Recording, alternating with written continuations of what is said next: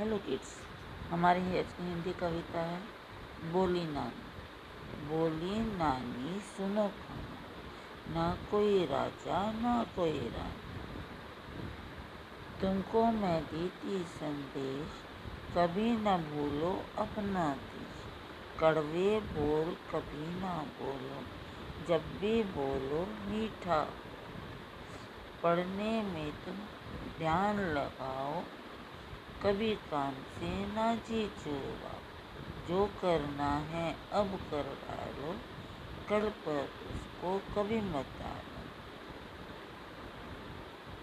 बोली, नानी, सुनो कहानी। ना कोई राजा, ना कोई रानी। तुमको मैं देती संदेश, कभी ना भूलो अपना देश। कड़वे बोल, कभी ना बोलो, जब भी बोलो, मीठा पढ़ने में तुम ध्यान लगाओ, कभी काम से ना जी चुराओ जो करना है, अब कर डालो। कल पर उसको कभी ना डालो। Thank you